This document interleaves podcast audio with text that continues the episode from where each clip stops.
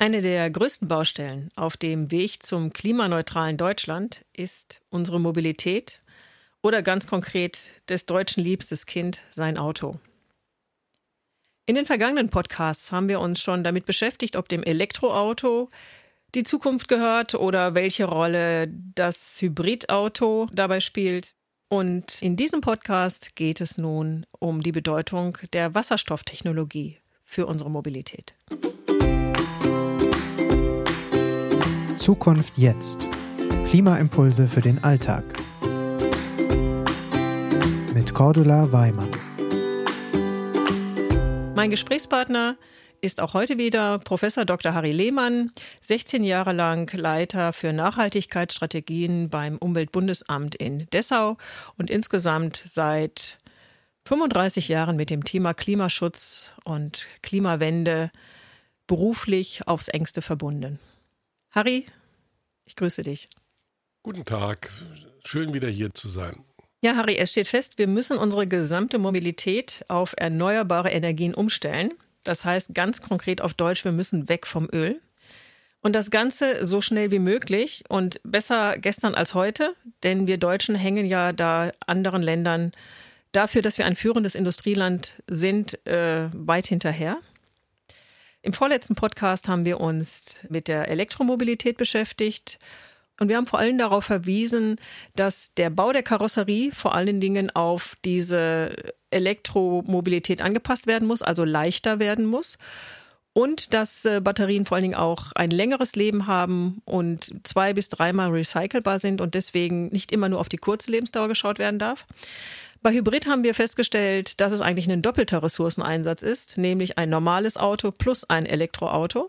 Und nun gibt es ja noch das Wort Wasserstoff und ein Teil der Automobilindustrie hat ja lange auf Wasserstoff gesetzt. Also meine Frage jetzt, gehört dem Wasserstoff die Zukunft? Erstmal müssen wir klären, was jetzt Wasserstoff ist. Wenn wir heute von Wasserstoff als Energieträger reden, dann ist es eine Möglichkeit, erneuerbare Energien, die als Strom zur Verfügung stehen, zu speichern, als chemischen Speicher zu nutzen. Ich nehme Strom, ich nehme Wasser, ich spalte das Wasser, habe Wasserstoff und Sauerstoff, dann nehme ich den Wasserstoff und transportiere den irgendwo hin, verwende den, mache wieder Wasserdampf so, da habe ich einen geschlossenen Kreislauf. Das Einzige, was ich brauche, ist Energie, um Wasserstoff herzustellen. Wasserstoff ist ein Gas, das ich in den unterschiedlichsten Speichermöglichkeiten verwenden kann. Okay, das wäre jetzt meine Frage gewesen. Also Wasserstoff ist ein Gas? Kann ich mir also vorstellen, dass ich das so in einer Gasleitung oder in einer Gasflasche so wie früher transportieren kann? Richtig. Und dieser Wasserstoff ist quasi ein Speichermedium von Energie. Ja. Gut. Und ähm, Jetzt tanke ich also an der Tankstelle. Ich meine, es gab ja eine Zeit lang mal Gasautos, also tanke ich jetzt demnächst Wasserstoffgas. So einfach geht es nicht. Zuerst mal, also es gibt bestimmte Fahrzeuge, bestimmte Mobilitätsformen, die ich mit Wasserstoff betreiben kann. Zum Beispiel Schwerlastverkehr könnte ich mit Wasserstofffahrzeugen betreiben. Aber wenn ich einen Wasserstoff in einem Individualauto benutze, dann ist das Elektroauto, von dem wir das vorletzte Mal gesprochen haben, energetisch und auch von den Ressourcennutzungen besser. Wenn ich Wasserstoff produziere, brauche ich elektrischen Strom. Wenn ich elektrischen Strom nehme und ihn in ein Elektroauto mit Batterien hineintue, dann brauche ich eine bestimmte Menge Strom, um das Fahrzeug zu bewegen. Habe ich ein Wasserstoffauto mit Brennstoffzellen, dann brauche ich dreimal so viel Energie. Dreimal so viel Energie bedeutet dreimal so viel Ressourcen, dreimal so viel Kupfer, dreimal so viel Flächen und dreimal so viel Kabel und Wind, Windrädern irgendwo. Das heißt also, ein Auto mit Wasserstoff zu betreiben, ist eigentlich ein ineffizienter Umweg, wenn ich doch den Strom direkt einsetzen kann. Richtig. Also, das Resümee bedeutet, im Bereich Pkw auf der Straße kann man rein theoretisch mit Wasserstoff arbeiten, aber es ist ineffizient, denn der effizientere Weg wäre, direkt den Strom fürs Auto, für die Fortbewegung einzusetzen und nicht erst über den Umweg Wasserstoff zu gehen. Ja. Wo ist denn dann Wasserstoff sinnvoll? Eine Möglichkeit ist im Schwerlastverkehr, dass man also LKWs bzw. Busse mit Wasserstoff fährt, weil es da effizienter ist. Eine andere. Warum, warum ist es da effizienter? Weil ich gegenüber den Batterien weniger Masse transportiere. Ist ja immer, da haben wir letztes Mal ja gesprochen, je leichter ein Fahrzeug ist, desto energieeffizienter kann ich sein. Und im Schwerlastverkehr kann ich mit Flächen und Raum ich habe kein Volumenproblem bei einem LKW und da kann ich dann halt mit Wasserstoff und Brennstoffzellen das LKW bewegen. Aber ich kann auch den LKW direkt mit Strom bewegen. Also das würde auch gehen, direkt ja. den Strom zu nutzen. LKW und Batterien gibt es ja. Es gibt ja wie Oberleitungen. Ne? Es gab ja früher auch die Busse in den Städten mit Oberleitungen. Ähnliche Konzepte gibt es heute für LKWs, die mit Oberleitungen tanken, dann wieder ein Stück mit der Batterie fahren, dann wieder tanken und dann wieder weiterfahren. Das wird momentan ausprobiert. Also das ist eine Idee, es so umzusetzen. Ja. Das heißt, für den Lkw-Verkehr ist noch nicht ganz geklärt, wird er über Strom erfolgen, wird er über Wasserstoff erfolgen. Ja. Und wo gehört dem Wasserstoff noch die Zukunft? Als Zwischenträger. Ich kann aus dem Wasserstoff ja einen Treibstoff machen. Ich kann hingehen und den Wasserstoff, ich nenne es mal veredeln. Ich mache einen chemischen Voodoo und aus dem Wasserstoff wird dann ein Diesel oder ein Treibstoff für ein Flugzeug oder ein Treibstoff für ein Schiff.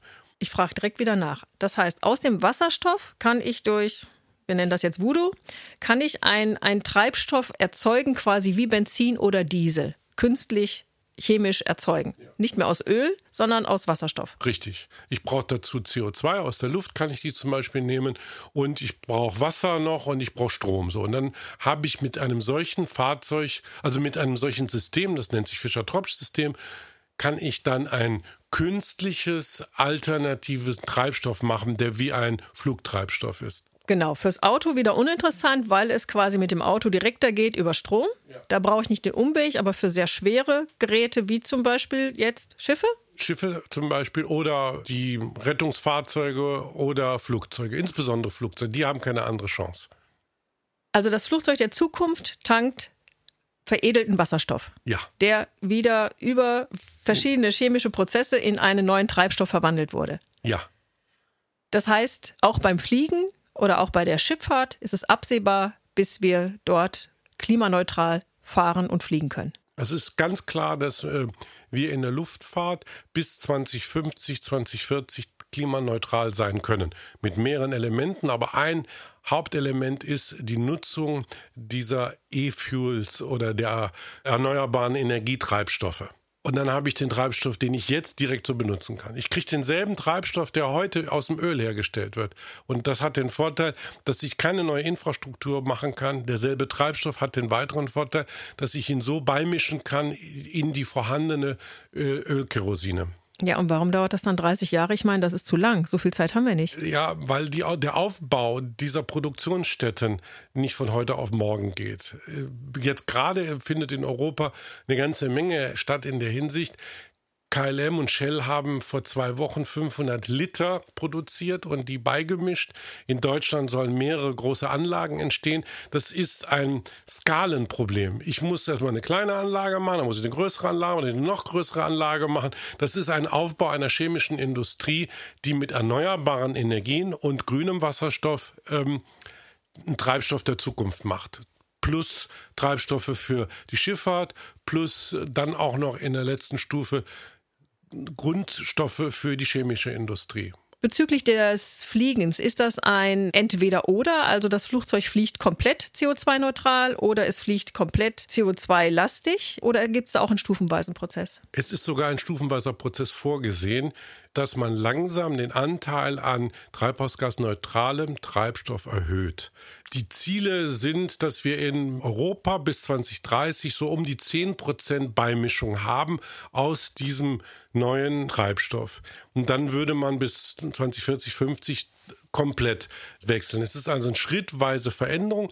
Die Flugzeuge müssen nicht geändert werden und wir können die vorhandene Infrastruktur benutzen. Das ist ein riesiger Vorteil, weil man jetzt schon anfangen kann, treibhausgasneutraler zu werden. Und es findet schon statt. Eine Firma wie Atmosphäre zum Beispiel bietet jetzt schon diesen künstlichen Treibstoff an, den kann man dort zur Kompensation kaufen. Der ist momentan recht teuer, klar, weil es äh, wenig Umsatz, wenig Produktion gibt, aber es ist heute schon machbar und man könnte im Prinzip, wenn man wollte, seine Flüge schon mit solchen alternativen Treibstoff kompensieren. Das heißt, wenn man über Atmosphäre diese Treibstoffkompensation Wählt. nutzt, Ja. dann äh, ist das gewiss nur noch halb so schlecht, wenn man fliegt. Das ist richtig, halb so schlecht, ja.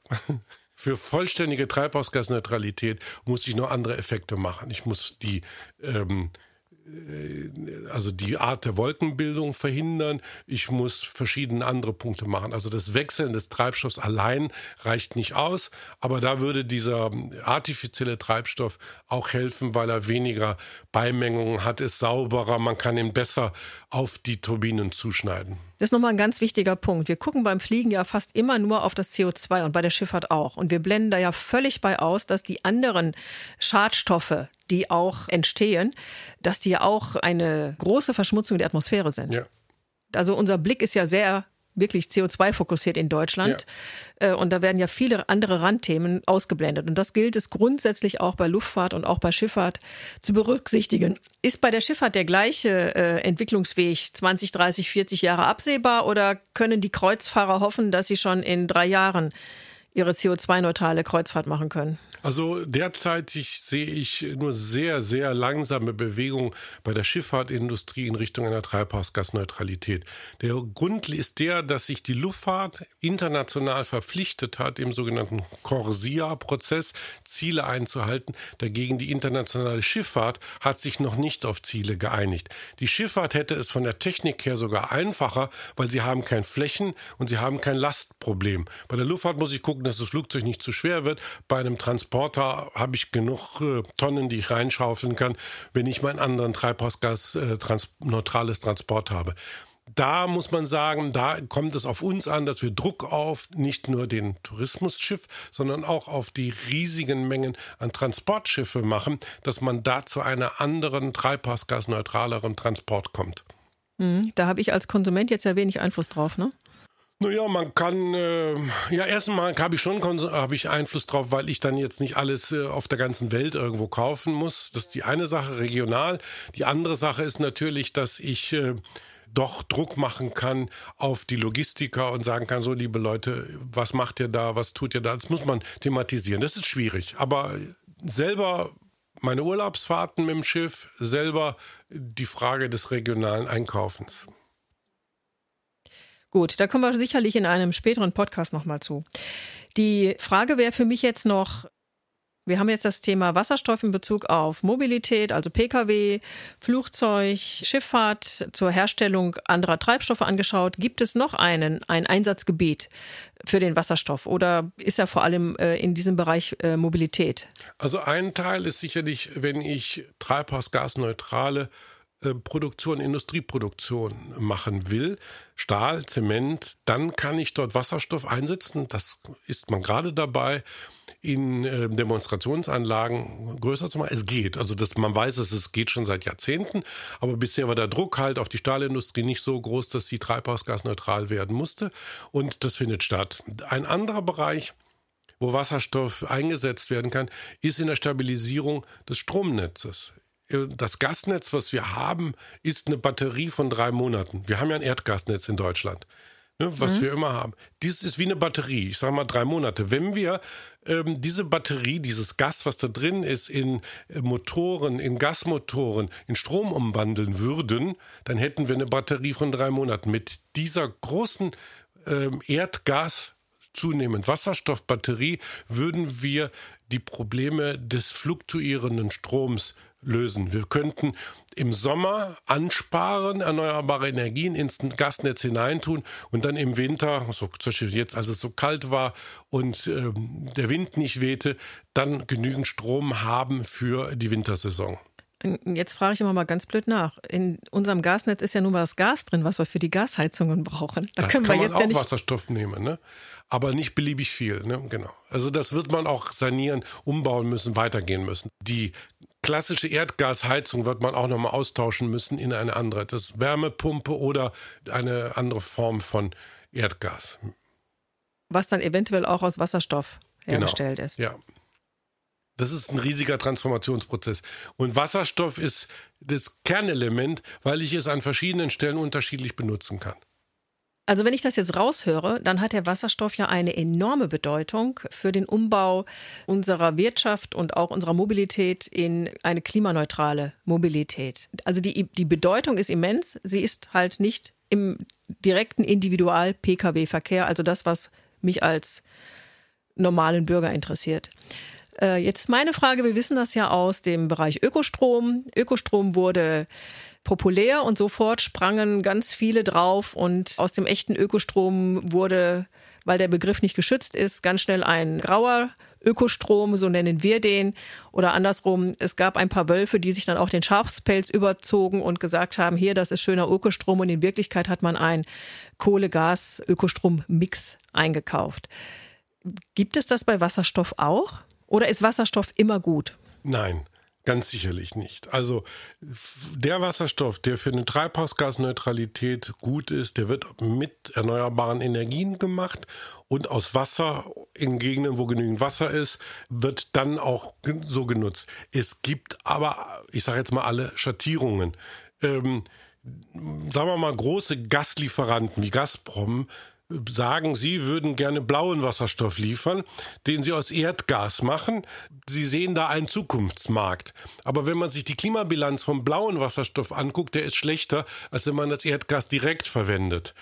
Wenn man dann noch grauen Wasserstoff nimmt, das ist noch schlimmer. Da geht die Kohleindustrie nicht in Deutschland, aber in anderen Ländern dazu über, zu sagen, okay, wir nehmen Kohlestrom und machen Wasserstoff und den verkaufen wir euch. Der ist noch schlimmer. Und am irrsten, ich sage jetzt mal, ist die Idee einiger ähm, Länder, die Atomenergie haben, brauche ich nicht aufzuzählen, die jetzt sagen, wir verkaufen euch türkisen Wasserstoff, den wir aus Atomenergie machen und ähm, den pumpen wir dann euch hinzu. Also Wasserstoff, grüner Wasserstoff ist nur nachhaltig, wenn er vollständig aus erneuerbaren Energie gemacht wird und aus dem Wasser, was in einer Region genügend da ist. Ich kann den Strom ja dahin transportieren, wo ich genügend Wasser habe und dann muss ich auch eine entsprechend vernünftige Produktion. Nur dann ist er treibhausgasneutral. Aber die verschiedenen Firmen versuchen quasi mit vielen komischen Argumenten nochmal zehn Jahre, so wie bei der Braunkohle. Ich kriege nochmal Nachschlag. Ich kann nochmal zehn Jahre als Gazprom blauen Wasserstoff nach Deutschland mhm. verkaufen. Jetzt gucken wir immer, was kann ich als Kunde tun, als Nutzer? Also, dass die Politik da handeln ja. muss, gar keine Frage. Da können wir auch Druck machen. Aber was bedeutet das für mich? Kann ich als Kunde, habe ich da einen Einfluss drauf, zu erkennen, ob das jetzt ein grüner Wasserstoff ist? Also, wenn ich jetzt zum Beispiel einen Flug buche oder wenn ich ein Produkt, es soll jetzt das Lieferkettengesetz kommen, äh, würde ich dann schon erkennen, ob das Schiff, was den transportiert hat, mit grünem oder mit blauem, türkisem oder grauem Wasserstoff angetrieben wurde? Also beim Fliegen würde ich mal sagen, sollen die Leute mal erstmal anfangen, überhaupt mal zu kompensieren. Es ist beschämend, wie wenig Menschen einen Flug buchen und die paar Euro sich auch noch einsparen dann ähm, in der Kompensation. Wenn ich mehr Geld habe, dann sollte ich gucken, dass ich ähm, solche neuen ähm, Kompensationsverfahren wie PTL also der Power to Liquid, Power to Liquid in der Luftfahrt äh, betreibe. Bei der Schifffahrt also wenn ich eine Urlaubsreise machen will, dann gucke ich hin, welche von diesen Schiffen sind entsprechend sauber, sind entsprechend zukunftsfähiger. Die Schiffe sind heute noch nicht gut genug. Brauchen wir gar nicht drüber zu reden. Nächster Punkt ist natürlich Stahl und andere Dinge habe ich als Individuum keinen Einfluss drauf. Ich kann aber versuchen, auch hier wieder möglichst Produkte lange leben lassen. Also unsere Smart-Idee, weil je mehr ich die Produkte leben lasse, je weniger Ressourcen ich brauche, desto weniger habe ich an Klimaeffekten mhm. erzeugt. Gut, das war jetzt schon ein schönes Schlusswort. Wir fassen also zusammen, ja, dem Wasserstoff gehört die Zukunft, aber nicht im Bereich des eigenen PKWs.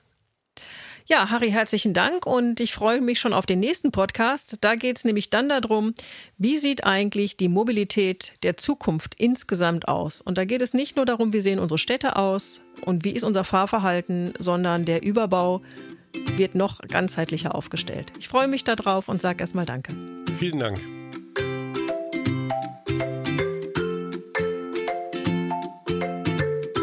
Zukunft jetzt ist eine Gemeinschaftsproduktion der Omas for Future und der Employees for Future in Zusammenarbeit mit Projector. Weitere Informationen, wie du uns unterstützen kannst, findest du in den Show Notes.